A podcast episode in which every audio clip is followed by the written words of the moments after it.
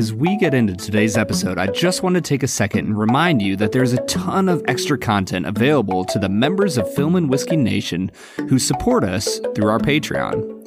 Check us out on patreon.com slash filmwhiskey. In 1931, director and star Charlie Chaplin gave the world a dynamic comedy that pulls not a single punch. In 2023, we hang out in Kentucky to try a different kind of whiskey. The film is City Lights, The whiskey is Town Branch Rye. and we'll review them both. This is The Film and Whiskey Podcast.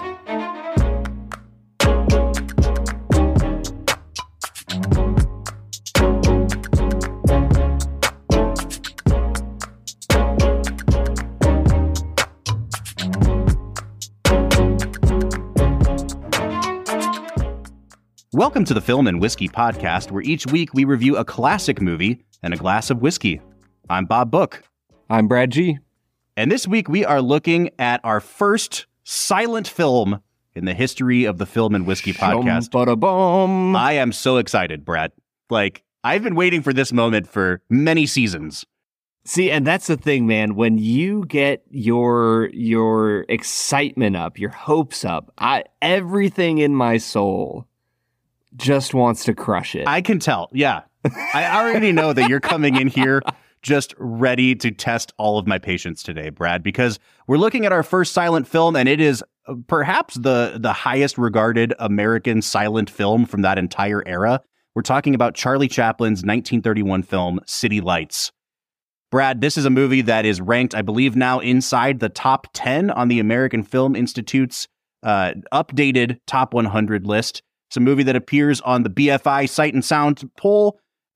Brad, this is this is a juggernaut of silent cinema from a guy that I think most people know. If you haven't actually watched Charlie Chaplin, they know him from just being like the silly guy with the funny mustache. And here he mm-hmm. is being a silly guy with a funny mustache, and people are saying it's one of the greatest films of all time.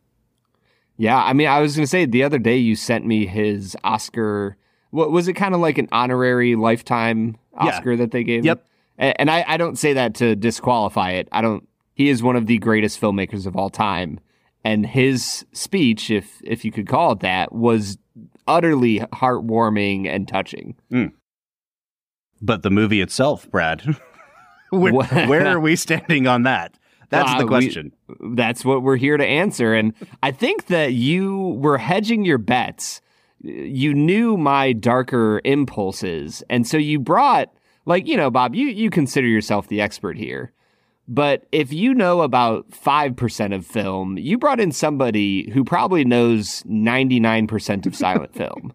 honestly, you know, and, and I don't mean this like to to make anybody blush here, but we're going to introduce our guest. It is the film critic Marya Gates, and she is maybe I mean, she's got to be among the world's preeminent silent film scholars. We literally were just talking to her before we press record about her the movies that she watched last year and logged on Letterboxd, and she said that on average she logs about 800 movies a year on Letterboxd. So uh, she's seeing quite a few more movies than I am. And Brad, if anyone is going to be able to stand in my corner like Charlie Chaplin in this boxing scene in this movie, it's Marya. so, Marya, thank you for being here today. How are you? Is Marya going to be the referee standing between us? I, I could be that. I could be that.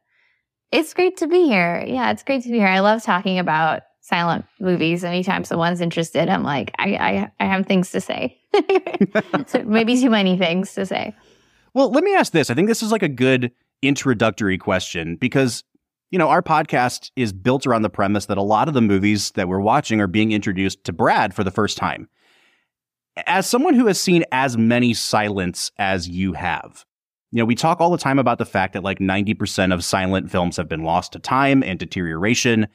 But even among the 10% that survive, I feel like we really only talk about a small handful of them. And you know, it's for good reason. These are great, great movies that are eh, still mimicked and and parodied and lifted from today. Does it ever get old to you to talk about the same like five silent films all the time? No, I I do like it when I am with my my people and I can talk about a deeper cut um film. I could talk about John H. Collins or you know, some of these directors that he died in the 1919 Spanish influenza. So, um, not a lot of people have seen his films, but, um, the fact that there are some silent films that normal people will watch is, and uh, not to put all silent film fans under the category of abnormal, but I think I think you have to be a little abnormal to watch as many as some of us do. Is a testament to, to what you said that some of these films truly are transcendent. Um, I love all of the silent era. It's about 40 years worth of cinema. And it's, as I was, I think I was saying earlier, um, before everyone was listening, um, that it's a specific mode of, of art. It's a different type of art. It's a different, I mean, within those 40 years, there's different modes of storytelling. And that's why each decade practically, and sometimes every five years, you have different ways of making a film. Mm-hmm. Um, the fact that some of those films are still watched today and, and you can put Chaplin in front of children and, and they see the magic, or you can put, um, one of my favorite screenings ever was the, the Mark of Zorro with Douglas Fairbanks. Mm. I watched that with a bunch of eight year olds, I think, um, in San Francisco maybe 10 years ago and they were cheering just as if he was Batman or something. Yeah. Um, hmm. So the fact that some of these movies are so timeless um, that children can watch them or, you know, at whatever age you are, you can come to it. It's 100 years old. This one's not quite 100 years old, but it's getting there. Um, mm-hmm. And people love it the same exact way, I think is a testament to the height of this artistry for some of these films. Yeah, I, it honestly is an il- interesting illustration of a question I've always had, which is like, you know, music has been around for forever, but we, from a certain era, we only really remember Beethoven, Bach, like these big names. And I'm always curious, like, when you think about music from the 1960s, like, how long will the Beatles last? Hmm. And like, yeah, I feel like there's already there's already young people who don't like them. Yeah, right. Yeah, but like 150 years from now, like how many of their songs will will people remember? Is it is it just going to be one or two? And it's interesting to look back on film because I think you, you have that question kind of being answered because we're getting to the point where these films are a hundred years old yeah. and what what lasts. And like mm-hmm. you said, you know, I'm I'm looking at City Lights here. There's 188,000 uh, rankings on IMDb for this movie. So it's not like it's a not well seen film. Yeah, exactly. Brad, you know, I if I can wax poetic here for a minute. One of the things I love about silent film, and I have obviously not seen nearly as many as our guest today, but it is timeless and it is so accessible to everybody from young to old. You know, and this was the thing about Chaplin was it it it spanned ages, it spanned classes, it was a, an iconic character that transcended all of the societal divisions in America. And the movies themselves, even today, you know, I, I like to put my children down in front of the TV and, and have them watch quiet TV because there's a lot of loud uh, children's programming now. And so, like, we, all, I try to do Mr. Rogers with them, and that worked like gangbusters for a couple years until they figured out what I was doing when I put Mr. Rogers on. and then I was like, you know what? I'm going to try some Chaplin. I'm going to try some Buster Keaton. My son, my six year old, has watched the clip uh, there's a specific clip from Modern Times, which we're going to watch in a couple weeks here, Brad, of uh, Chaplin being strapped into this newfangled feeding machine. Mm-hmm. And it is, I mean, it's hilarious. I laugh out loud every time. I have never seen my son laugh as hard as he laughs at that clip every single time we play it. You know, and we, we just started watching uh, Buster Keaton. He has a short called One Week that is just absolutely hilarious. And it's so cool to see that without words and just with a little bit of reading comprehension, this kid is locked into these movies in a way that he's not with super bombastic, uh, you know, uh, sensory overload kind of children's programming that you get elsewhere today. Anyway, yeah, that's I mean, my plug for uh, sticking your kids in front of silent films. yeah, no, I mean that's the reality. I mean, while I didn't grow up with silent films, I did grow up with like things like the Three Stooges, mm-hmm. and so there's something about the physicality that children are drawn to. I don't think there's anything wrong with saying, hey, like, put your kids down, have them watch Three Stooges, have them watch Charlie Chaplin, because they they have such an engaging manner of visualization that it, it entertained me for hours and hours and hours, and I know it would any other kid. uh, listen, like people falling over and poop jokes are universal and they last forever. and this movie has both of those things.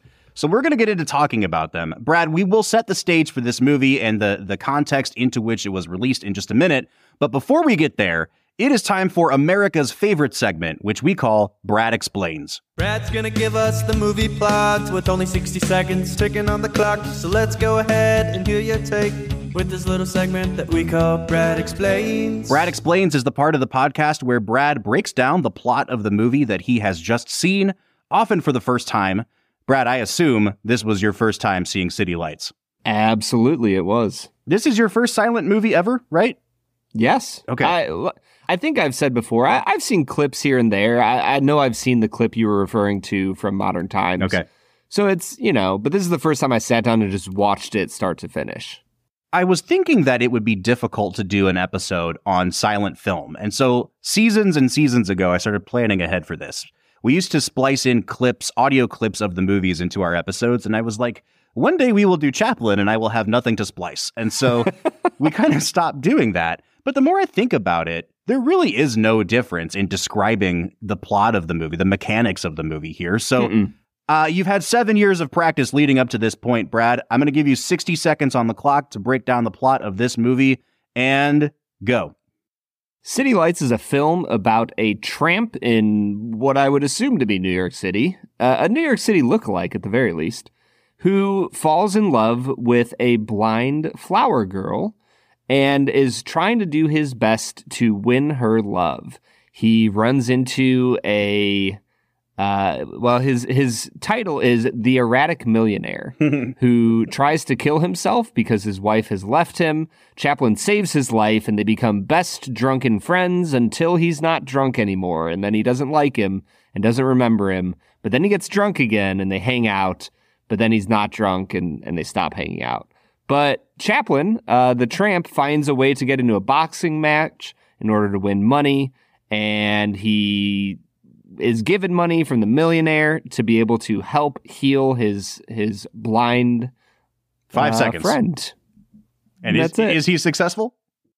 I, you'll have to watch the movie and find out, Bob.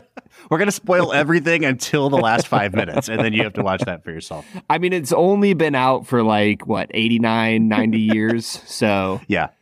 You know. Marya, you have been waiting so patiently in the background here, and I appreciate you just letting us ramble. As we set the stage for this movie, can you give us like just a, a brief overview of the history of the character of the tramp? This was Chaplin's you know, like honestly, it was the only character he played for decades. I don't know if I can adequately explain the hold that this character had on the American culture leading up to City Lights. Yeah. Um, what's interesting is that Chaplin started out sort of like Keaton as a um, physical performer for the British version of vaudeville and was a, a, a, a physical comedian his whole life. Uh, the Tramp was created uh, on this 1914 short film. So we're over 100 years called Mabel's Strange Predicament, starring Mabel Normand, who is one of those stars who was so famous and now no one knows who she is except a handful of people. Mm.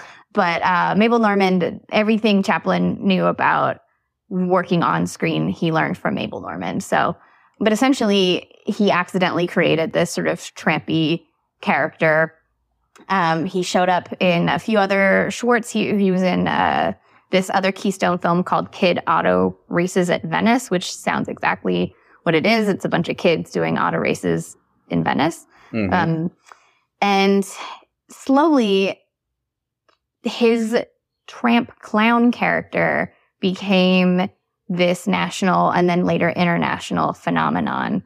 But also aspects of the vi- the visual um, styling of the little tramp with the hat and the mustache came from a very famous French comedian called Max Linder, who had um, just come to America and sort of was starting to uh, influence American comedy. Because actually, film comedy really came out of France. Like a lot of things uh, in cinema, France was really the first international super international comedians, superstar comedians, mostly were coming out of France. So you have Max Linder, you have Mabel Normand. now you have the tramp. Charlie Chaplin usurps them all. Chaplin obviously is more remembered. Um, you can get like Blu-rays of Chaplin's movies. You cannot get Blu-rays of Max Linder. Although I think some of Mabel Normand's films are now on like Blu-ray sets. So there's at least that. Um, but obviously he was this, this, uh, probably I think still the most famous face of the silent era. You, you come kind of close with Buster Keaton. Um, and then you have the three American comedians everyone remembers, which is also Harold Lloyd. Mhm. Um, those three guys are sort of who you remember now, but they all sort of came out of this earlier um, history of silent comedy that's also came out of vaudeville. Like almost everyone came out of vaudeville. So by the time this film came out in 1931, Chaplin had been the superstar for 15 years Mhm. uh, or more. And but also silent cinema had gone away. It was Yep. uh, the, the Jazz Singers 1927. By 1928, you started to have more and more very primitive, I would say, uh, sound films. They're a, li- a little creaky. They're trying things, and some of the greatest silent films. Um, truly, it, it was an art that was like ascendant, and then sound came in, and it went like in the gutter again. Um, and I don't know if it'll ever get back to 1928, frankly, but uh, that's that's another podcast. So Chaplin was in the middle of developing this when sound came in, and he Mhm. was like, "I don't care, and I'm very popular, so I'm going to do this movie, and people are still going to watch it." And people did watch it, and so in 1931, you were seeing like pre-code, you know, gangster films. You had pr- pretty much it'd be like the equivalent of, um, you know, we're in the Marvel films now, right? It'd be the equivalent of like a Terrence Malick like spiritual movie in the forest being the number one box office Right. film. Like, Right. can you, you can you imagine that? But he was he was so popular that um people were like, you know, Cagney can wait, or I'm gonna I gotta see Chaplin. And he uh, five years later made Modern Times, which Yep. I think you said you're gonna be watching, also a silent film. But I do think his greatest work is these silent films, and that's partially because his face is so expressive, expressive, which I'm sure you noticed while watching this film. Not something we can put on a podcast. uh, like I don't think we can uh, put the essence of his eyes like in No. a sound, um, which is sort of the hard, hard thing about writing and talking about silent film. And I, what I always find the most difficult is that there's something ineffable about the magic that comes off in a silent film. Um, and you know, there's that quote in Sunset Boulevard, we had faces then. And I do Mhm. think that Hmm. there is something about There's the some faces. truth to that. Yeah. There really is something about the faces that made it into Hollywood and the expressive eyes and the kind of talent that directors and and camera people found and were Yeah. looking Yeah. for that that brought something that isn't necessarily there for uh, once you have sound. There, were- you know, there's some actors who I think are still a little ineffable, but it's it's it's never been the same. Well, I mean, Bob and I were talking about it before we got on here. The final scene of the film, Yeah. like Charlie is acting his heart out, and it's incredible. And, And like the he close up on his face. He said the reason it's so good is he's a not acting and b he underplayed it. Mm-hmm. And you Mhm. watch that and you're like, what? this is him Yeah. underplaying it. Yeah. like Yeah. holy It's shit. I mean, that's- incredible. Uh, we will get into talking about Chaplin the actor too, but I think that scene is a really great key into talking about Chaplin the filmmaker here, Brad, because this movie uses close-ups very sparingly. Like most of this movie is done uh, either in, in wide shots so you can see his whole body or in like a two-shot. You know, I'm thinking specifically of like the scene where he's getting ready to go box and he's sitting across the table from the guy that he's going to box with and they have them both framed in, in the shot. But the reason that, that ending works so well is you don't see that face in close up. You know, in that extreme of a close up until the very end of the movie, and and it's so effective because Chaplin knows how to play a shot where the camera is 15 feet away versus how to play a shot where the camera is six inches from his face. You know, and honestly, Brad, like I, I'm so excited to dive into talking about the filmmaking behind this movie. So Chaplin uh, transitions from making shorts to making feature length films in 1921 when the movie The Kid comes out. So he's been doing it for a decade now, and audiences have come to expect that a Chaplin film is going to be a big event. They're really expensive movies and they make a killing at the box office. Uh, he comes out with a movie in the late 20s called The Circus. And The Circus is a great movie that has kind of like I don't I don't want to say it's like fallen by the wayside because it's really really revered, but it's kind of like when we talk about Hitchcock, Brad, and how you and I have reviewed now like the four biggest Hitchcock movies and then everybody mm-hmm. kind of has like their fifth favorite Hitchcock movie. It's kind of like that with with The Circus. It was a movie that Chaplin had a ton of personal outside stuff affecting and it was really really uh, a hard period of his life the movie was successful, but it wasn't as successful as he wanted it to be. He doesn't win any Oscars for it, except they give him an honorary Oscar, which made him feel like even more embarrassed and insulted by it because mm. the hmm. movie wasn't really good enough in their eyes to win competitive Oscars. Uh, and so that's when the jazz singer gets released and the world is going crazy for talkies. And perhaps stubbornly, perhaps because he really did think this movie would work better as a silent, he decided to plow ahead with this movie as a silent. But he figured out that there were elements of the, the new sound that you could have basically imprinted onto the film that really worked in his favor. For the first time, he could put a score to the movie, and it would be the same score in the exact same spot at the exact same tempo as he's always wanted it to be. And so the you know the music is part of the movie. And then he also does this thing where he's really ragging on the crappy sound quality of early talkies because it, you know, I just imagine a, a crowded theater, the lights go down, this movie starts, and this is an audience that's been used to like craning their necks to try to figure out what people are saying on this horribly recorded, you know, contraption for the last three years that we've had talkies. And the first thing you hear is Chaplin making fun of that because it fades up on this scene of a mayor dedicating uh, a statue and and instead of a voice coming out of his mouth, it's Chaplin playing a kazoo and just going. And it is like it's it's such a mean joke, but it is so silly and it's so funny, and it perfectly sets the stage for what's going to happen in the movie. Yeah, I, I when rewatching it this um this week, I forgot how funny that sound cue is because it's sort of like the Peanuts um, yes. You know, when the adults mm-hmm. speak, it's like that. Yep. The um, and it's so it's it's funny because it's this in joke about sound, but it's also sort of similar to all of his his running um, not hatred, but running ragging of of um, like, organized yeah authority like, figures yeah. authority yeah he's always he's always trying to find ways to cause chaos and he just starts this movie straight up being like his mayor is full of full of crap so we don't even need to listen. And i love that he he doesn't give him um an intertitle either so you don't you right. know. You don't know what he's supposed to be saying. It's it's yeah. fine we don't need the speech yeah and and the best thing is as with any great comedian the inside joke works. Like everybody who was there in the time understood what he was trying to say but it still is funny if you have no idea the joke he's trying to make about, you know, talkies at the time. Like here here we are, you know, 90 years later, and it's still just funny to hear. Mm-hmm. like it still is something that's amusing. I think it's it's stuff like that that makes him stand out to me that it doesn't just work as an inside joke. It also works as just a funny gag, you know, audio gag in the film. Brad, you know, it's it's hard to talk about performances when we think about this movie because it's like so dominated by Chaplin's character.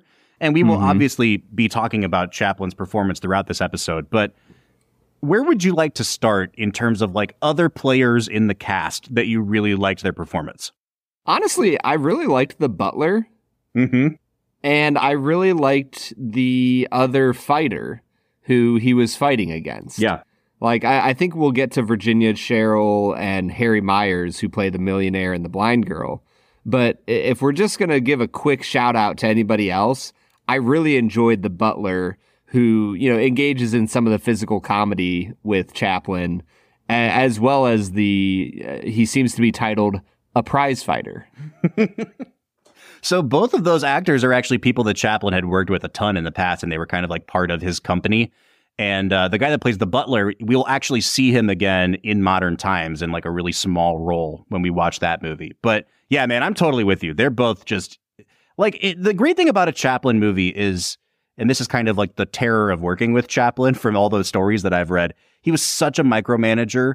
The the little boy that is blowing like spit wads at him at the end of the movie, he gave an interview years and years later where he talked about how on set Chaplin would would basically be saying, "Okay, here's how you blow like a, a spit wad at me." And then he would go mimic that and then run over here and mimic him reacting to it. And then he would mimic what the other little boy is supposed to be doing. And then he would tell every extra in the background exactly what they're supposed to be doing.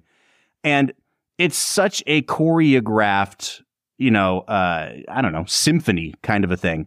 But it also makes for every tiny performance in the movie being pitch perfect. Like I, w- I was laughing my ass off at the moment where Chaplin driving a Rolls Royce dressed to the nines, you know, pretending he's rich, but needing a cigar, sees one sitting on sitting on the ground, pulls his Rolls Royce over and just knocks a hobo over so that he could pick up the cigar for himself. And then the reaction shot of the homeless guy is like it's pitch perfect, dude. Yeah, dude, th- there's just so many little gags throughout the film that I like I don't even think that directors would understand how to keep things moving the way Chaplin does here. Like he just keeps things moving, and there's so many little things kind of happening on the side that I, honestly I want to go back and watch this again because I know for a fact that I missed a lot, and I'm like I, I need to come back to this. Mhm. And here's the beautiful thing, Bob. Under 90 minutes. An 82 minute movie, as God Hmm. intended. Am I right? yeah, it's one of the best things about Chaplin is that he's such a visual storyteller that there are always like multiple Mhm. gags going at once. Even in some of the scenes that are really heartfelt, there's often something else if you if you're no if you if it's if you're looking there. Mhm. Um like he understood that every part of the frame should have some sort of information, should make you think of something. One of the things I love is is how um, intuitively he uses the camera, and so there's a very famous story, Brad, that I will now introduce you to about how uh, he and the the co-star of this movie, Virginia Cherrill, did not like each other at all. They did not get along. Uh, she actually got fired for a period of time and then rehired by Chaplin when he basically figured out he had shot too much to replace her, so he just had to bring her back. Uh, but the scene that he could not crack for months and months and months of the shooting schedule was their introduction to each other. How is how are we going to convey that she mistakes him for being a rich man visually because obviously you can't do it, you know, through dialogue and she's blind, so there has to be something that she encounters that she hears that would cue into her that he was a rich person and start this whole kind of comedy of errors. And it didn't occur to him until way later in the schedule the idea of a slamming car door that a rich guy is getting into and and she thinks that it's him. But leading up to that moment, Brad, Chaplin had done 342 takes of this scene and was trying to work it out as they were acting it out. And that's kind of what drove Virginia Cherrill crazy about it was because she could tell that he didn't really have it figured out and he just was waiting for the inspiration to come by making them continue to perform it until something happened. He did more takes on that than we have done episodes of this podcast. but like far and away more, like 150 more takes. Yeah, yeah. I was going to say when they talk about filmmakers like Fincher or Kubrick who did lots Right. and lots of takes, Chaplin is absolutely on that list. I think this is the record uh, on uh, for his in terms of how much footage he shot. He because he made the film over two years, um, and not normally when you hear like, oh, it took two years to make this movie. Like normally that's because you know like Claudia Weill's Girlfriends or something where she was shooting it on a Saturday once a week. You know when she had the money kind Mhm. of thing. Like it was not common for a movie unless it was like von Stroheim's Greed. It was not common for a movie to take that long to make. And, you know, in the teens when he was starting out, those filmmakers that were making the two reelers, one and two reelers, they were making one of those a, a week. It was Yeah. like making a TV episode.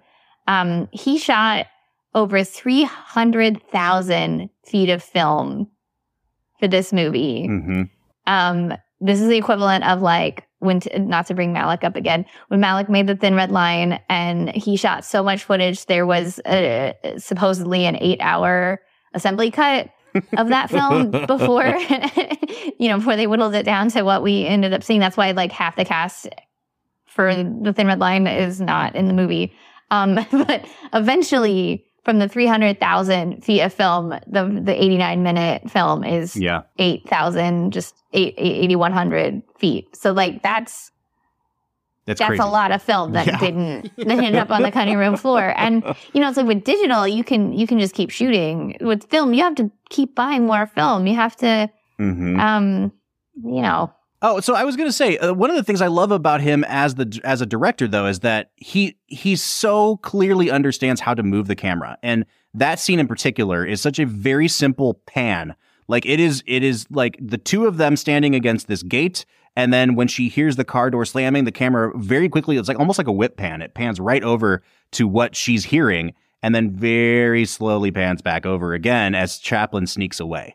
And one of the things that the silent the great silent directors did so well was to know how to choreograph the action and how to consider the camera as like another member of that kind of dance, I guess.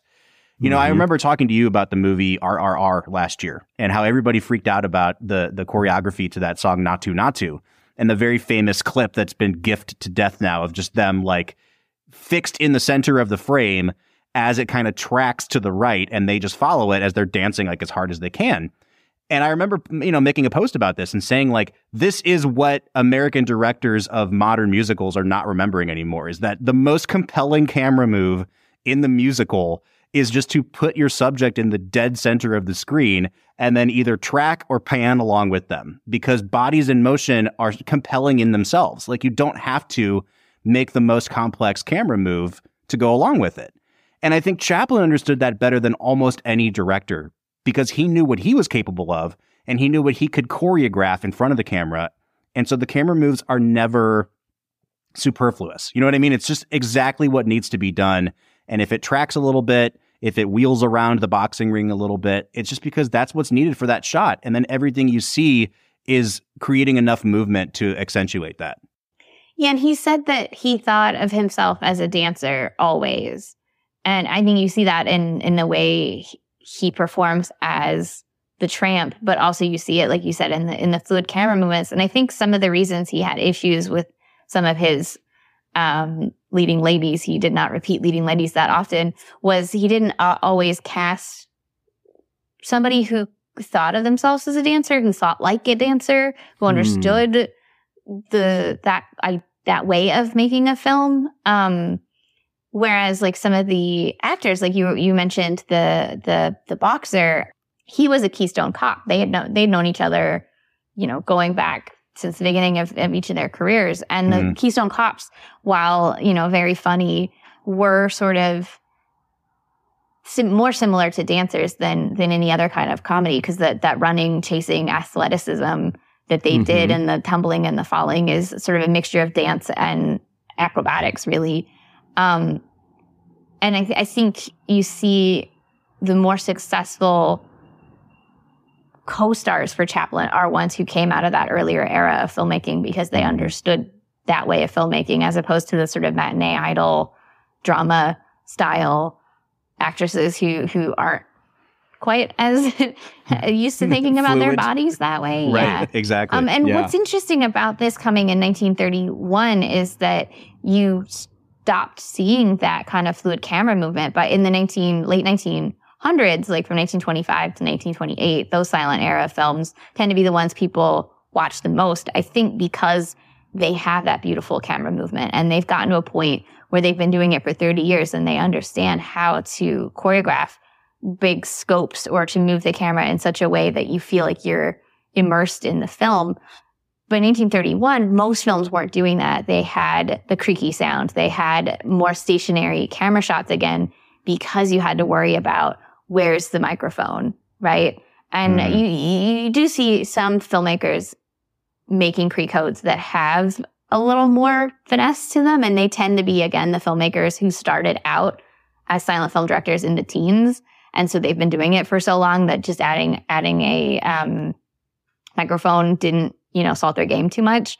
But Right. you, but the bulk of what you saw in the early 1930s is it, the camera movements just, it's gets really stationary. And so you have a movie like this um, come out, and people are so used to, you know, not this anymore. like they've gotten they've gotten used to um, the the new normal, and suddenly they're reminded of what film could be.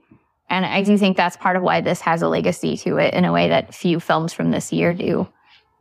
That's such a good point. I didn't think about that. I mean, it's kind of the opposite of what I was saying because I'm like, oh, you know, uh, Chaplin's not moving the camera in these really intricate oneers like Spielberg would, you know, and that's just because the camera's huge and bulky at that point. But also, what you're saying is because of the the kind of restrictions that a lot of these directors were facing with the implementation of sound, they just didn't move the camera at all. Yeah. And so this probably looked 10 times as fluid to the normal person who was used to just seeing a stationary camera. I love that. Yeah, you it's really like pre-code's an interesting era because the stories get really racy um and costumes get really really beautiful and scandalous, but the camera work is leaves a lot to be uh except for the Busby obviously the Busby Berkeley ones because he again he was a choreographer and he figured out ways you don't need the sound to really work when you're like going underneath someone's legs right, Right. um so he was able to do a lot of what's beautiful and known in his choreography because the sound was added later for all those dance numbers that Busby Berkeley um shot but when you're doing like a, a costume drama or like a Joan Crawford film or something where it's dialogue heavy, you end up having less interesting camera moves for quite a while because you would hear everything with the boom mic. Mhm. And and I think th- those films tend to be sometimes a little creaky and I, I love them. I love the pre-code era. I pretty much love every era. It's hard hard for me to find an era that I don't like. But you have to kind of have more context in a way. And so Yeah. uh, it's it's another era that's not well remembered. I think pre-codes are starting to have a little more of a um, resurgence. I think Criterion Channel has done a great job of trying to get people to watch them. But um, again, you just you have a film like this, and you look at this film, and then you look at most of the other films from 1931, and you're like, maybe we did. Like maybe we should just stop having sound for a while again. Brad, real quick before we go to break, because we do need a break, I, I want to say up front, like we've been talking about all of the incredible technical achievements of this movie and, and all of the, the historical context that it was released into. I just want to say very plainly, this is a very silly, very funny movie for most of its Yeah. runtime. It, I mean, it's super profound and, and Yeah. heart wrenching at the end, but like, this is a hilarious comedy. And well, I was I was gonna say the boxing scene, the physicality of that scene reminded me of watching Looney Tunes growing up. Mhm. Yes. You know what I mean? Like it it feels like something where you have Bugs Bunny being chased uh, uh, by by the hunter, what whatever his name is, Elmer Fudd. Elmer Fudd, yeah. Like it feels like that, but it's live action and it's hilarious. And that there's so many visual gags in that scene that I yeah, Bob, I am with you. This is just a fun movie that just so happens to be technically brilliant. Yeah. well, and that's that's another thing. Like talking about that boxing scene. You know, I think that people who have never seen a Chaplin movie, they have an idea of Chaplin as like this funny pratfall guy. He's, he's a guy that's going to get knocked over or do something silly with his body. But what I love is like when you actually watch the gags, not only are the gags incredibly intricate with their physicality, but they also have so much like character motivation behind them. And he does a great job of setting up the gag. There's like 10 minutes of buildup to the actual fight. And mm-hmm. Chaplin gets roped into fighting so he can win money for this blind girl. And the guy that he's going to fight is going to split the money with him 50 50 because he just wants a quick buck. But then that guy gets a telegram and says, Get out of town. The cops are after you. So they pull another guy off the street and he's big and lumbering and he, he's just going to beat the hell out of Charlie Chaplin. And so then you get this great sequence where Chaplin's trying to like flatter him and, and like be real chummy with him so he won't get beat up.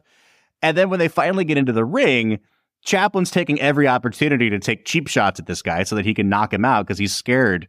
And when the guy finally starts to get woozy, you get that great little beat of Chaplin like pushing down on his shoulders to try to get him to fall quicker.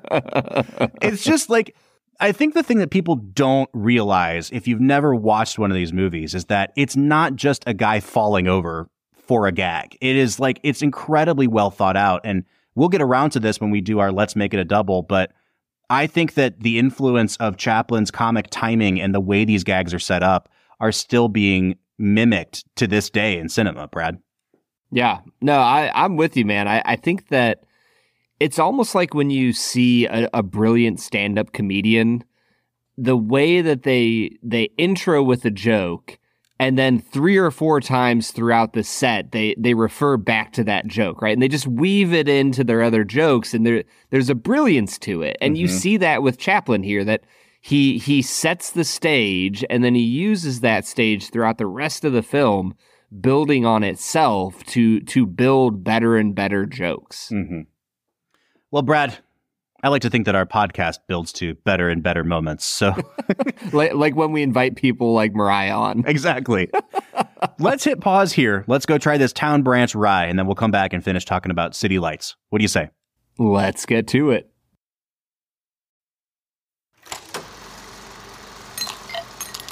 All right. So today we are checking out Town Branch Rye. Brad, Town Branch is a distillery in Lexington, Kentucky that is near and dear to my heart because it mm. is the first distillery I ever took a tour of on the Kentucky Bourbon Trail. Hey. When I first moved to Lexing- the Lexington area, uh, my wife and I went to Alltech, which is the giant conglomerate that owns Lexington Distilling Company. They also fun uh, fact. Go ahead. They make Kentucky Bourbon Barrel That's right, which is incredible. They also have a brewery on site, and so when you go on the tour, you you check in, you pay your ten dollars or whatever it is, and they give you a little cup full of tokens. And the cool thing about this distillery tour is that you can cash in the tokens to try samples of whatever you want along the way. So you could spend your four or five tokens on four or five beers to try. You could spend them on all the spirits they make, or you could mix and match. So it's a really, really fun and super customizable tour. Uh, that was actually the first tour I took my parents on too, and they came to visit when we lived in Kentucky. I just think it's a really fun entry point. Like if you're not all consumed by being a bourbon bro and you just want to kind of dabble in the world of bourbon, it's a really good starter level distillery tour. So, Town Branch Rye. Here's the thing, Brad. I don't know what to do with this because the bottle that I have sitting in front of me right now has been discontinued. I don't know if you will remember. I'll send you a picture of what the bottle used to look like. They have since rebranded and they've kind of relaunched Town Branch as a brand in these nifty looking square bottles. The thing about the old Town Branch rye is that I can't actually tell if everything in this bottle was distilled on Alltech's campus in Lexington. And this is just a little insight into the jargon that they put on labels when when you flip a bottle over and on the back of it it says something like this whiskey was made in Indiana or something, uh, but bottled by Jack and Jill's distillery in Bardstown, Kentucky. Like mm-hmm. they didn't make it; they got it from Indiana. One really confusing word that they use sometimes is produced by, because what does that even mean? Like, there's no regulation behind produced by. It not. It doesn't say distilled by. So I have no idea because it says produced by Alltech's Lexington Distilling Company in Lexington, Kentucky. I don't know if that by, means they distilled all this or not. By produced, you mean like pulled it out of a hat like a magician. I, I produced this. I know that their more recent label says that it was all distilled on site. So this may be a combination of stuff they distilled and then they blended with older uh, stock that they sourced from somewhere else. Here's the other thing about it. When I tried to look this up online, even though they make a lot of whiskey and they're a fairly, you know, a fairly sizable player in the industry now, there's not a lot of information about this whiskey online. I know that some of our more learned friends probably know the ins and outs of Alltech. So like Zach Johnston, yeah, hit me up after this episode and let me know what was going on with the old label town branch but for now, Brad, I'm just going to assume this was all made at the distillery in Lexington. All I hear you saying is, Welcome to Film and Whiskey, where everything's made up and the points don't matter. this is why whiskey scares people off, Brad. Like people who aren't in the world of whiskey, all this jargon, all this like, does any of this matter? At the end of the day, does the whiskey taste good or not? And that's what mm-hmm. we're here to figure out. This is a 100 proof rye whiskey. It does not say that it is straight rye whiskey, which is what the new label says. So I have no idea how freaking old this is either. So I'm going to assume it's at least four years old because there's no age statement on the bottle. Let's give it a try, Brad. What are you picking up on the nose? Uh, the nose here has some vanilla, some some clove, some some rye coming through, and then almost like a like a spiced cherry. And it's kind of unique and interesting. Mm. I, I'm intrigued by it. I will give it a seven and a half out of ten. I am not ashamed to admit that drinking rye is always a humbling experience for me, Brad, because I like to think that with as many whiskeys as we've tried, I have a fairly discerning palate now. But there's something about the rye grain that I can never pick up as many things on the nose as you can with rye. Like I just can't. I smell rye. It smells like a rye. It doesn't smell like a minty rye. I think in my mind I have two categories of rye and it's like minty rye and dill rye. And this mm-hmm. is more dill rye for me, which I'm cool peated, with. Peated scotch and non-peated scotch. exactly.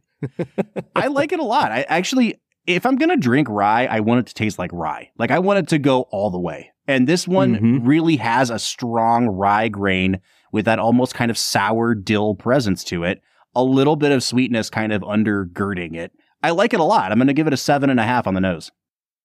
Yeah, and when I got into the palate, there's some really nice complexity here that that isn't overwhelming. I, I think that there's a little bit of a citrus flavor in the middle of my palate. There was some honey on the tip of my tongue. And then there there was just this really nice feeling of like a, a fresh, uh, spongy spice cake that had that you know wasn't as sweet as it was kind of savory. Uh, and then at the at the back end, I, I finished after drinking it for a little bit and felt like you know there's just some really nice vanilla here. So eight out of ten on the palate for me. I do not like this. this uh whew. You know, sometimes like you can just kind of tell that some, something's not working for you. It doesn't mean it's not good, but like it just doesn't work for you. For me, the way this manifested was like really young rye grain. And then it tipped into like super bitter grapefruit. Like not sour, but really, really bitter. And then the bitterness kind of fed back into the youthfulness of it. And it's like this per- self perpetuating cycle. And by the time I swallowed, I was like, oh man, I don't like this at all. It started off okay. it was like one of those experiences where you're like, hmm, oh, oh, oh, oh, oh. like the more I drank, ah. it was just, it kept getting worse and worse for me. This is a 4.5 out of 10 on the on the palate 4.5. Yeah, man, I'm not this is uh Wow. And like the longer I sit here with this aftertaste, it is not not doing it for me, man. Man, well, I'm just gonna I'm just gonna finish out my finish and balance f- scores. Uh, seven and a half on the finish. There's some oak, some vanilla, some rye. Nothing too crazy, but nothing nothing bad. Nothing sour, bitter, gross or anything. Uh, anybody who tells you otherwise is crazy. Uh, seven out of ten on the balance. Decently complex. Has some good flavors, but nothing that makes it stand out? Hmm. Uh, I'm on sip number three, and it is approaching palatability at this point. Um, but yeah, man, this is like the closest thing that I like. I don't know what I could compare it to. It's like if a whiskey could get skunked. This is like what what it's doing in my mouth. Does that make sense? Like I know you're not having the mm-hmm. same experience, but I'm trying to parse out what part of it of this is just like a really herbal experience versus youthfulness on the grain versus something really off in how bitter it is. And it's just not working for me, man. I'm going to give it, um, I don't know, a five out of 10 on the finish. It's a little bit better than the palate was for me, but I'm like slightly worried that something is off with my bottle. mm. Um, and therefore the balance is way out of whack on this bad boy. Uh, it started off okay and it slowly tipped into fearing for my safety. So I am going to give it a 5.5 on the balance. Man. Yeah, so the value here, Bob, I'm seeing this bottle at $49. Is that what you're having at? Uh, yeah, Brad, that looks about right. Now, again, this bottle that we're drinking out of has been discontinued, which is really hard. It's hard to review a product that they may or may not have completely overhauled at this point. And I would be more than happy to come back around to this someday and try the new Town Branch Rye, if in fact it is new and not just the same whiskey with a new label on it. So uh, let's be very clear here. Old Town Branch Rye, I don't know how much it would cost you to find a bottle of it. I would not advise you seeking this out by any means, but we're going to score it as if it is priced at the new Town Branch Rye price. And at that price, Brad, I cannot advise against this strongly enough. This is this is the most visceral reaction to a whiskey on a regular episode that we've done in a long, long time for me. Yeah. Uh, well, what's your score for a fifty dollar bottle then? Hmm. I trust your palate enough to think that maybe I'm just reacting weird to this and that it's not just like a, a horrible product. But I trust my palate enough to know that I would never spend money on this. So I'm going to give it a three out of 10 on value. Yeah, I actually gave it a five out of 10. I, I don't think this is a great value. I think that overall it's a, it's a decent product that should be about 10 to $15 cheaper. Like if this was a 30 to $35 bottle, I'd say, yep, this is really solid value. But at $50, uh, I don't know. It's just it's just not quite as worth it for me. I'm coming to a 35.5 out of 50, Bob. Where are you at in the teens? I am coming out to a 25.5 out of 50. So that's bringing us to an average of a 30.5 or a 61 out of 100. I absolutely and unequivocally do not recommend trying or buying this. However, I will say I absolutely recommend going on the Alltech tour. Like I'm I'm shocked at how I don't remember this being this bad, which is making me wonder if like if they did in fact just overhaul the entire you know product itself. Yeah, yeah, I- maybe they did. And, and like you said, we are both big fans of Alltech. They make great beer, they make good whiskey. So go check them out if you are in Lexington. Uh, I think I would. Man, I don't. It doesn't matter if I recommend this, Bob. You can't get it anymore. so go drink, go drink Kentucky Bourbon Barrel Ale. It's delicious. It's real good. It's my wife's That's, favorite beer. That's that's my, that's my recommendation for the day. Get it on tap if you can. That I will say, like in the bottle, it's like a solid seven and a half beer, but getting it on tap is like a nine and a half out of ten experience. Mhm. All right, man. Uh, that was a letdown, but you know what's not a letdown is talking to our new friend Marya Gates about silent movies. So, what do you say we get back into talking about City Lights? Let's get to it. All right, everybody. That was Town Branch Rye, a whiskey that is might might be one of the most simply named whiskeys we've drank in a long time, Bob. They really have been a mouthful lately. It's nice to just say Town Branch Rye and be done with it. That's it.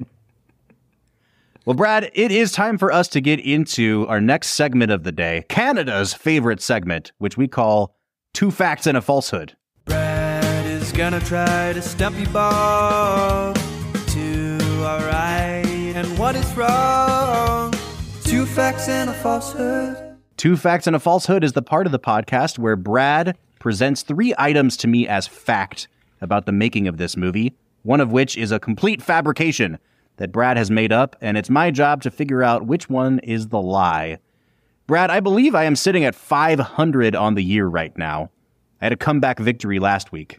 Oh, no, I didn't. I had a defeat last week. You definitely had a defeat last I week. I had a Thank defeat. you very much. Thanks, Vince, for that one. Vince Mancini did not help me out on that one at all. Uh, so I think you're right. I am. I might be one under 500, which puts the pressure on Marya to help me with this two facts and a falsehood. Brad, I am a little comforted by the fact that you don't know anything about silent movies. Yeah, I feel zero confidence. I almost wanted to like call a truce for the next four or five weeks, however long we're doing Chaplin. Mm-hmm. But uh, I'm going to soldier on ahead and see if I can catch you. I'll be honest. If I can catch you this week, I think I should just win for the season. All right. Uh, if with Marya helping you, I, I I don't doubt that you will get this one. well, I I am not sweating over here. So hit me with your two facts and a falsehood. All right. Fact number one one of Sir Charles Chaplin's friends, the famous illustrator Ralph Barton, was on set one day during the filming of the scene where Charlie and the blind girl meet. His home movies, which appear in Unknown Chaplin from 1983, are the only known behind the scenes footage of Chaplin at work in costume as the tramp. Hmm.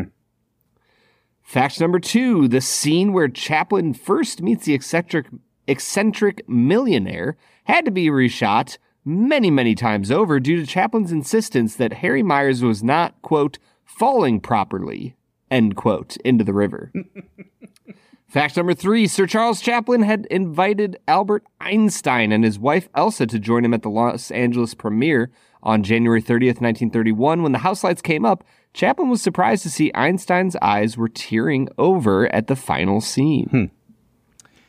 Uh, I believe number three is a fact because I well I know the first part of that statement is a fact. I know he took Albert Einstein and his wife to the premiere, uh, and I like to think that Mr. Einstein, Doctor Einstein, had uh, a heart and was affected by the end of this movie. so I'm going to say three is true. One and two both sound plausible, but I might have to phone a friend here. Marya, uh, are you gravitating towards either of these as the falsehood? I feel like there's more behind the scenes. That's what's catching me up there because I know I know that that documentary, but I feel like there's more behind the scenes than just the one movie. Yeah, now- the, the in I'm costume like, is what's uh, throwing me off here. Yeah. Like maybe he wasn't. And you know what? I actually was just watching the Criterion Blu-ray for City Lights before we started recording, and I had just started watching that behind the scenes footage. Uh, so I know that that's a thing. I know it exists, but is Yeah. is it the only? I don't know. It's definitely one of those like, is this is this too much information and therefore it's wrong, or is it too much information because that's exactly the truth? I'm I'm a terrible phone a friend here because I don't actually know. Let's. all right. I will. I will bite the bullet on this one. Um, I'm gonna say number two is the falsehood, even though it sounds very plausible. Uh, I just think that it sounds a little too simplistic, and so I'm gonna say Brad wrote that one. That sounds insulting, Now, Brad. I- I'm sorry. Wow, I didn't mean it like that. That Brad. that 100% sounded insulting. Uh, I will say uh, this. This is the disclaimer we always let our guests know. These are true, as IMDb says they're true. yes, these So these are lifted from the IMDb trivia section. However, Bob, you are correct. Number two was the falsehood, written by Simpleton Brad. I was just gonna say thank you, Mister Simplistic. well, I feel terrible. I didn't mean it like that at all, but it worked in my Uh, favor. do, so I do you feel terrible? I do though? not retract that statement at all. Marya has helped me pull ahead on the season, and uh, I can lord it over you now for at least a couple more weeks, Brad. Mm, yeah, you're you're well. You're welcome, Bob. I suppose. All right, let's get back into talking about this movie. We have left out one huge component of the movie when it comes to actress Virginia Cherrill. We haven't talked about her performance. This is by far the performance that she is best remembered for. I think I said in the first half that they did not really get along at all. Uh, I don't think you can really tell. This is uh, a pretty exceptional pairing on screen, and you know their uh, I don't want to say their chemistry is palpable. Uh, it kind of is, but I think their commitment to their characters and the way that they dramatically portray each of their respective states. You know what I mean? H- him being down on his luck, her having a disability. Brad, there's a great story of how Chaplin hiring her because he noticed that uh, she was very nearsighted. And so her way of kind of looking, like physically looking at her surroundings, made her the only actress that Ch- that Chaplin screen tested that could play blind without being offensive. That's that was that was his his quote about it. So um, That's impressive. I think she's great in this movie, man. Yeah, I think that she has an incredible softness to her Mm. that counteracts the physicality uh, of of Chaplin's, you know, gesticulating and and just the way he commands the screen. There's there's a gentleness to her that draws you in and makes sense to why the tramp would fall in love with her. Mhm. Does it, does that make sense? Oh, 100%. Marya, like when you think about all of, and you were mentioning this in the first half, like all of the partners that he shared the screen with over the years, where would you rank her and this pairing? I think they are really wonderful together. I, I think my favorite is is Paulette Goddard from Me too. Modern Times. They, Me too. Because she's also a clown. But um, in terms of what I think he wanted to achieve with with this movie. I think it was perfect casting, even if she was very difficult. And she wasn't ever really intending to be an actress. She was just one of those, you know, modern women who got a divorce and moved moved to LA and made a go of it kind of thing. It was a very 20s thing to do.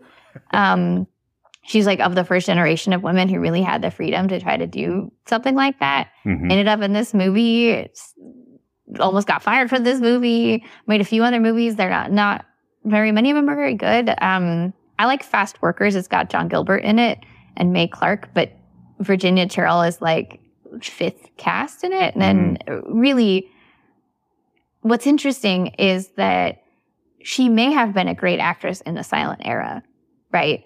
Because you, you mentioned she has that softness and she has um, that sort of magical quality to her eyes that were valued in the silent era. But if you watch some of her her later films, and I think Fast Workers is the only one I've seen, she's not great. She's not a great actress in terms of speaking. So Wow. the fact Shots that fired. she, yeah, so the fact that she, the fact that she ended up in basically the last great silent film, other than Modern Times, last great Yeah. American silent film, is is kind of uh, almost appropriate. Like this was the end of this kind of art, and she Hmm. she came to the to Hollywood right as this part of the art was dying, and gave one of the last great silent film performances um, in a film that became timeless. But she's not timeless beyond it, and I think that's because her what the talent she had. And maybe it was like Cha- Chaplin, maybe the 3,000 or 300,000 feet is just bad footage of her.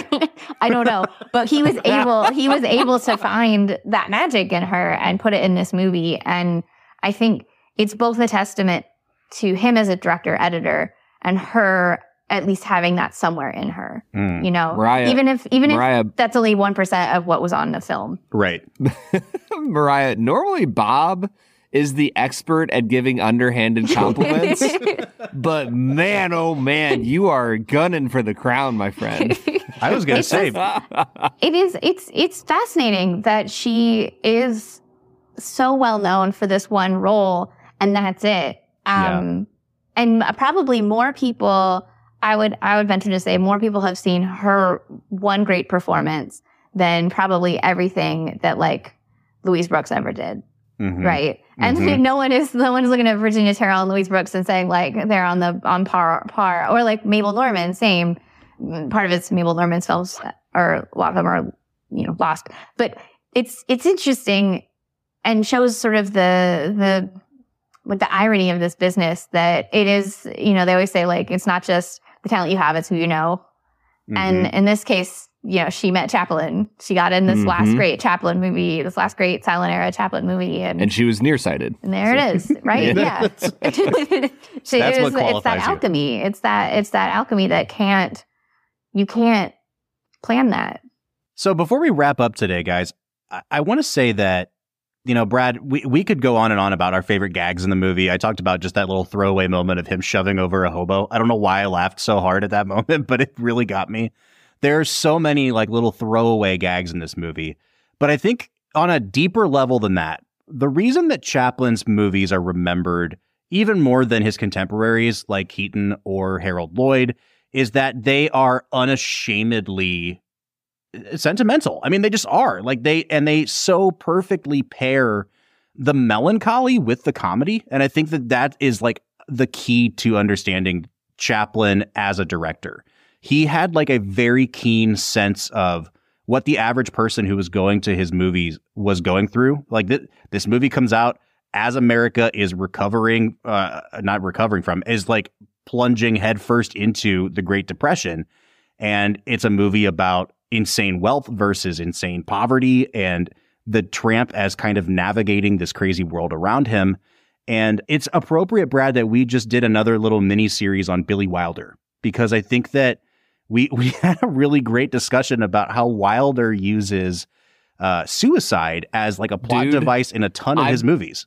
I've been thinking about that th- this whole time where I'm like, I was completely wrong. Like, like Marya, for, for reference, I kept saying, I was like, I feel like there's nobody in Hollywood that's willing to go in the like, hey, let's talk about suicide. You know, it'll be a fun time for everyone. And yet Billy Wilder does it, and then I come here and I watch Char, you know, Mister uh, Chaplin, Sir Chaplin, and he's it's like 15, 20 minutes into the movie, and you got the millionaire trying to kill himself. Mm-hmm. I mean, like, and it's not just done for laughs. Like, that is one of the funnier gags in the movie. It's also like the darkest gag in the whole movie. But I think it's really indicative of the fact that Chaplin is always willing to go there. Chaplin is willing to show, you know, in in the movie The Circus, I started watching it with my six year old, and there's very funny gags, and then like the the main female protagonist in that movie is getting like horrifically abused by her dad in that movie, just like getting mm. the crap kicked out of her in Great multiple six year old. Oh, material. dude, I was like, all right, we're gonna press pause on the circus and let's go do let's go do something else now.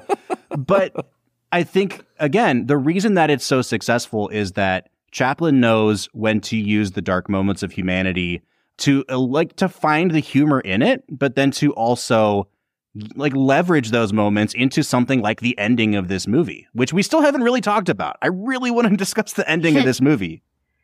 Definitely one of those greatest endings of all time endings you see the, I'm sorry, you just, you see that ending and you're like, why can't people, why do people not know how to end movies anymore?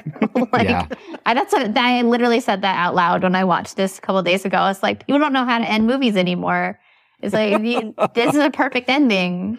Like, yeah. Great. No, 100%. The, the beauty of the unspoken, like, right off into the sunset, you don't you don't know if they get together. You don't know if all these things happen, but the the sentimentality of his smile and he's still a little bit like bashful. And and it just slowly fades to black and and the end. Mm-hmm. And it's it's beautiful and it's heartwarming and you don't expect it after all the gags that have come throughout. Like like you're expecting him to fall, you know, pratfall at the end. And yet it's utterly, and I'm going to use my favorite word, it's utterly sincere, Bob. Hmm. You know, Brad, like we don't often make comparisons to like great works of philosophy or religion on this podcast, but listeners Bob's of this about to quote Gorgias.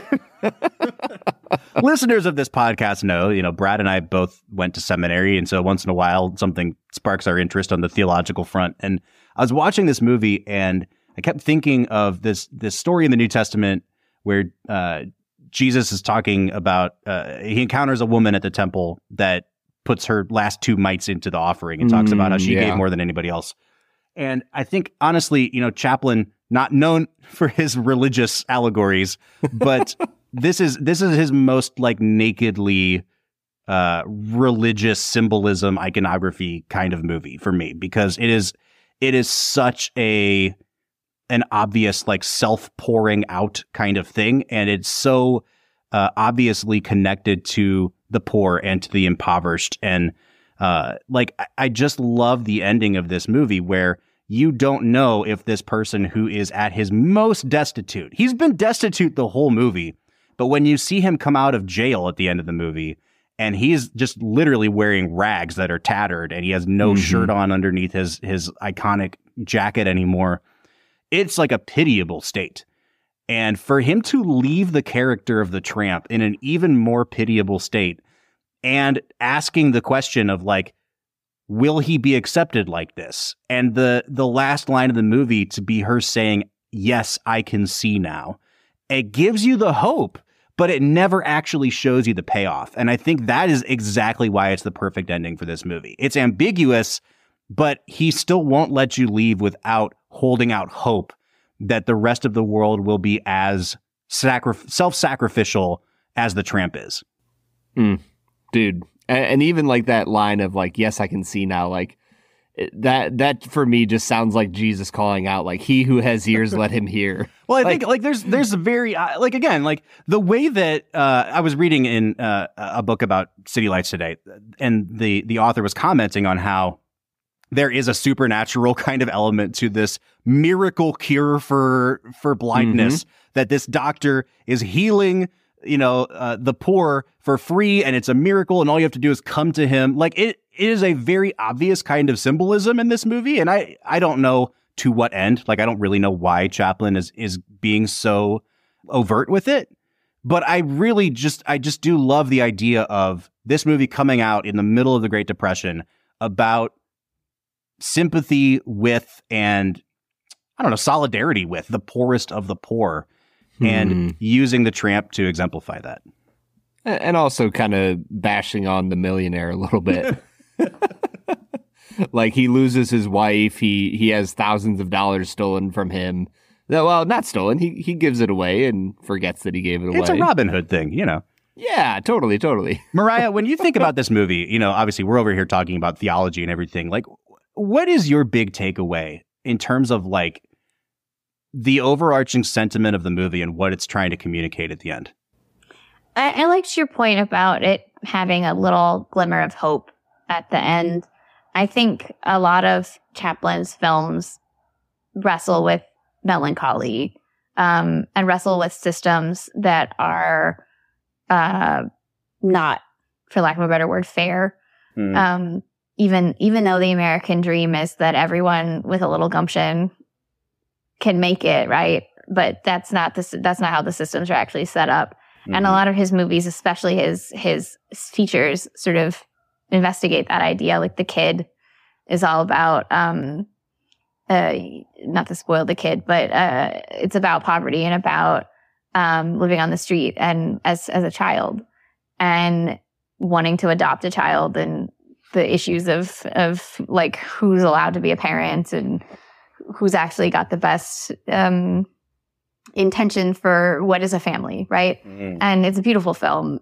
Jackie Coogan's fantastic in it, but uh, it's it's a lot of his films look at these systems and look at how uh, someone like the Tramp will come in and he doesn't care about the systems, and he's just kind of fumbling through. Mhm. Um, in between, he's sort of a um, like a what's a trickster kind of. He's Yeah. like the coyote god, right? And he's Yep. just sort of in between the lines, liminal space kind of person, and shows you the folly of of systems and the folly of the idea that things are fair, things were ever fair, not just in America, but like anywhere. But but uh, even though that's that bleak line is always there, he always ends on a place of but maybe Mhm. right? Mhm. but maybe, maybe with love, things Well- even as the bad system is is still in place, well, we can find a little paradise for ourselves. And I, I think that's that's part of why his films are even more timeless than even Buster Keaton, whose films are, are maybe funnier. I think they're funnier, Mm. but they're definitely not as deep in terms of the emotions they try to evoke yeah. in its viewers. Well, uh, you know, if this all isn't your cup of tea, dear listener, uh, there is a joke about an elephant pooping in this movie. So, like, you get you get the best of both Which- worlds. I have to say, I don't know if you saw Babylon. Oh, I yeah. loved Babylon. The fact that people were upset about that, and I was like, okay, but do you love City Lights? like all of this, I'm like, it's there. so I when I was rewatching this, I was like, ah, It's a reference. Damien Chazelle knew what he was doing. That, that I love that movie. Um, Oh, that movie's great. really smart, and I feel like a lot of people who know just enough to not know everything he's doing thinks that it's not as smart as it is, but it's a very smart movie. Um, and and the the main thing that every silent comedian knows is, to your point, people falling down and poop jokes are funny, and barf jokes like all Clearly of that. timeless. It's funny. Yeah. It's funny in Babylon. It's funny in the sound joke in Babylon, where it's like, who's gonna want sound? And then the guy like shits in the um in the stall. That's so funny. I like. I watched that movie three times. I laughed every yeah, time that's a great. That's a great timeless, timeless joke.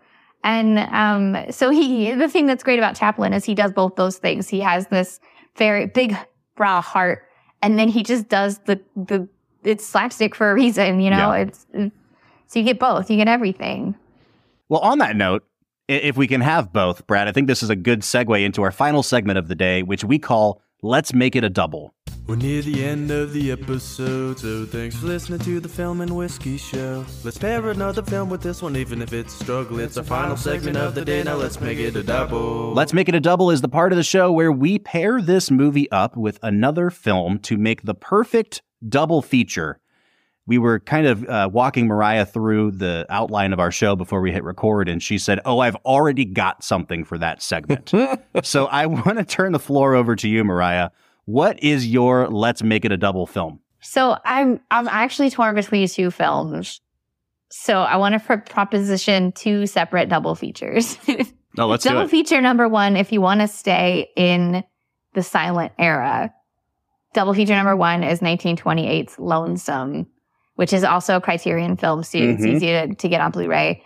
Um, and it's about this couple played by Barbara Kent and Glenn Tryon who meet at Coney Island and they fall in love all in a whirlwind 24 hours. And it's all about modern life and the isolation of city living and what it is to connect with somebody and the magic that it to ha- be in a city of millions of people and find your person. Hmm. Um, and it's another short one. I feel like it's like 70 something minutes, 75 minutes, 70, 69 minutes. I don't know. There's two different things. It has some sync sound in it as well. Um, it's just beautiful. And I think pairs nicely with the, the romantic comedy side of City Lights. Um, but on double feature number two, if you want melancholy, Nights of Cabiria, the Fellini film, Mm. starring his wife Giulietta Masina, who was often referred to as the female Chaplin for her expressive face, and specifically the um, how can it ever yeah, how it keeps getting worse and worse and worse for the tramp and city lights. Uh, Cabiria goes through a lot of trials and tribulations, and things get really bad. Um, and she's just too trusting, and don't be trusting in this world. It is not a world for innocence. But by the end, again, it leaves you with some hope and it leaves you, she's at her lowest point. I don't want to spoil why, but she's in this really the worst possible place you could possibly be as a, like a single woman alone in the world. And it ends with this beautiful smile, It's very similar to the way City Lights ends. And you realize that like, she's still got her, you know, her coat on her back and she's got her smile and she's got her feet. things can be things are looking up and and so there are these two movies that are for people who are like ah everything's terrible but at least i'm alive so that's that double feature I love that. All right, Brad, you have uh, just seen your first silent movie ever. What would you pair it up with? All right, th- this is going to be nowhere near what has just been offered. I, I I think I might give two double features as well. The first one is going to be Some Like It Hot. I just think that Wilder has so much f- philosophically in common with with Chaplin, and I, I think that there's so much going on there that just feels like it would vibe together. That I think those two movies together would be a great, Mm. great double feature. if i if i But the one- may um Yeah. I think it was Joshua Logan, the director Joshua Logan, said of Marilyn Monroe that she was the only other film actor who could simultaneously hold melancholy and comedy with just her face. Hmm. in the Hmm. exact same way as Chaplin. He referenced Chaplin when talking about her her, her as an actor. So I, I think that's actually a brilliant double. Man, well, I Nailed should, I should probably stop just, there. leave it Yeah. there. but I I want to shout out a movie that I loved to watch as a child. And I think that there's this this movie might be the cheaper form of Chaplin comedy, and I'm okay with that. I'm going to recommend The Time of Their Lives with Bud Abbott and Lou Costello because I loved that movie growing up. And I think that at the very least, some of the physical comedy that you get from Abbott and Costello uh, can, can kind of mimic the older style. And I just, I loved that film. So I'm going to put that one up there as well. Brad, I'm gonna uh, I'm gonna bring this into the modern era. And when I was watching City Lights this time, one thing that I really want to call attention to, and I hope people go watch this like as their first silent movie, because like I said, the influence of this movie is felt even today. And I most especially noticed it in this little scene where uh, the eccentric millionaire is hosting a party for Charlie Chaplin after he finds him out on the street the second time he gets drunk. And he has all these all his friends over, and somebody puts a whistle in Charlie Chaplin's mouth. And Charlie Chaplin gets slapped on the back and then swallows the whistle. And there's this extended gag where there's like an opera singer that's going to perform a little song, uh, you know, an aria or something in the room. And Chaplin starts coughing, and every time he coughs, it makes a whistle sound. And he interrupts it, and they all look at him, and then he stops, and then they get ready to start again, and then the whistle starts again. And it happens like three or four times. And the sheer comic timing of that moment, I was like, oh my gosh, I have seen this kind of moment replicated for decades and decades and decades. And in the spirit of bodily fluids on screen, it reminded me of this moment in the first Austin Powers International Man of Mystery. yes. when right after Austin Powers gets de-thawed, he has to pee. And this pee goes on for like 45 seconds. And then every single time you think the scene is going to go on, there's just a slight little dribble more of pee. And it is Charlie Chaplin himself would be proud. And like honestly, the more I thought about it, the more I realized Mike Myers really, really leaned heavily on Chaplin in those movies, and the Oh, and yes. the way that you know Yeah. the physicality of it, but also just the comic timing of those scenes. Uh, I I just you know I can never recommend Austin Powers highly enough. So that's my let's make it a double. That's Bob, I've never seen an Austin Powers film. What? What? but Brad, you've seen a Chaplin film. How have you never seen Austin Powers? Come on. Hey, I'm a man of culture. What can I say? All right, guys, it is time for us to give final scores on this movie. I will get mine out of the way right now. Brad, this is probably one of my top 20 or 25 movies of all time. It is a 10 out of 10. The end. Bob, I am going to let Marya go first. Uh-oh. Oh, uh, yeah. I mean, I think it's also a 10 out of 10. I feel like, I think it's a perfect movie. I don't know. So here's here's my caveat. I I will come back and score this another day. I'll score it today, but I'm gonna come back, watch the movie again at some point once I've watched more silent film. I like I trust your guys' opinion, having seen I don't know a billion silent films at this point between the two of you.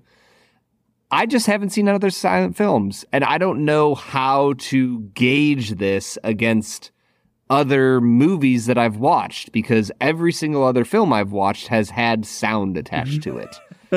uh, so I'm going to go ahead and give this an eight and a half out of 10. And that's Hmm. just based purely on Your love of. Fellini. No. Say it again. Your love of Fellini. my my deep and adoring love of Federico Fellini. Yes, obviously. Uh, that's just based on my enjoyment. I like it was hilariously funny. I really enjoyed it. One of the one of the better comedies I've watched. I think that I could probably come back and give this a nine, nine and a half at some point, but for today, I'm gonna sit in, at an eight and a half. All right, there you have it. Between Brad and I, we are at a 9.25 out of 10.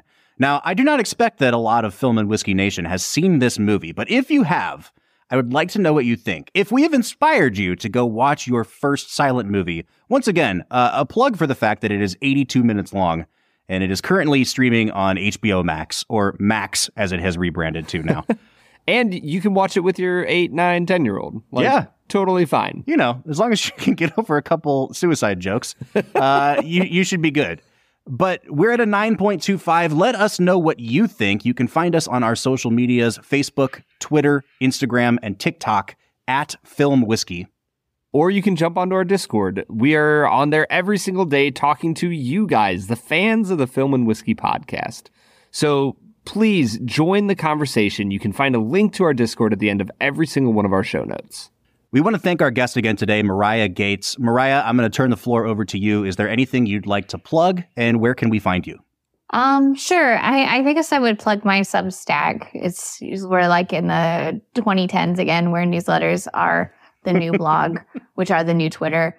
Um, but it's oldfilmsflicker.substack.com. I write a every Friday. I write a um, feature called Direct, "Directed by Women" viewing guide, where I recommend seven films directed by women to watch every. So you have a film a day for the whole next week. Um, usually it's one or two new releases and then five to six streaming picks. I just recently hit over 500 films recommended. Wow. So um, there are lots of films directed by women. Um, and occasionally I will talk about silent films on that as well. But on the Substack uh, itself, I also, that's where I tend to do my writing about silent film. Um, because believe it or not, people do not pay that much. Although coming out of Babylon, I did get several pieces out of that. And then strangely, um, Harold Lloyd's uh, Safety Last hit 100 years last month. And I, someone Yeah. paid me to write about that. And I was like, everything's coming up, Marya. So if you, you are a listener who does have money and wants writing about silent film, please contact me. Um, but otherwise, I write on the Substack. Um, I just launched a feature called uh, called Your Silent Face, where uh, which is a New Order song that I love, but um, where I write about.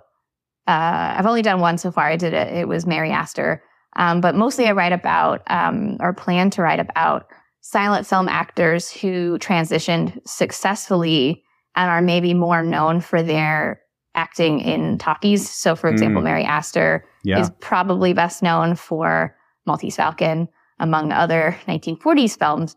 Um, but she was one of the actresses to sort of come out of the late era of the silent film, and that's that's how she started. And she's got the most expressive eyes. And um, there's a lot of actresses like that, like Norma Shearer, who was the queen of MGM. I'm going to write one about her at some point, um, just to get people sort of thinking about these stars that maybe they think of in one mode and ha- are afraid to go back and look at the silence. Yeah.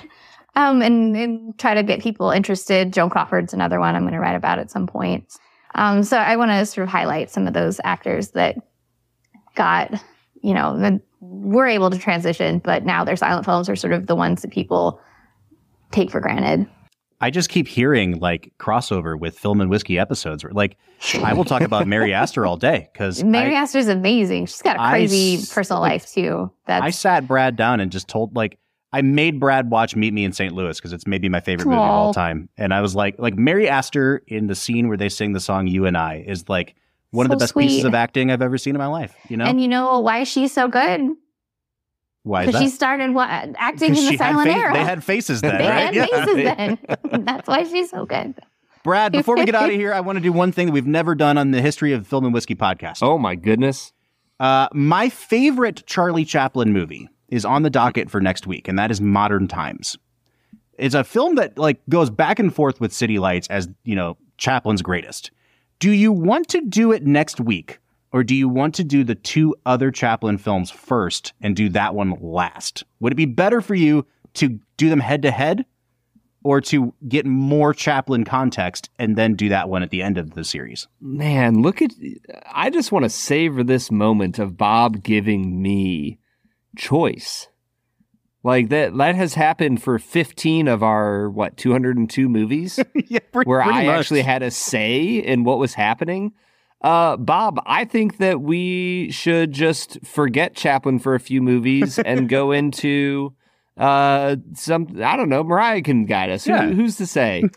Uh no, she should I, watch I would- uh, Max Linder. yeah, There there you you go. go. Max Linder. Let's throw him in there. no, I think we should do the other two films first. Okay. I, I'd like a little more time be- before to, you know, get my feet wet before I jump into modern times. Well, then what we're going to do is we're going to throw it back a few years from this, and we're going to look at 1925's The Gold Rush next week. So we'll be watching The Gold Rush. Uh, we, we're calling an audible on Film and Whiskey for the first time in history. Thank you for that, Brad. And thank you once again to our guest, Marya Gates. We will see you next week for The Gold Rush. But until then, I'm Bob Book, I'm Brad G. and we'll see you next time.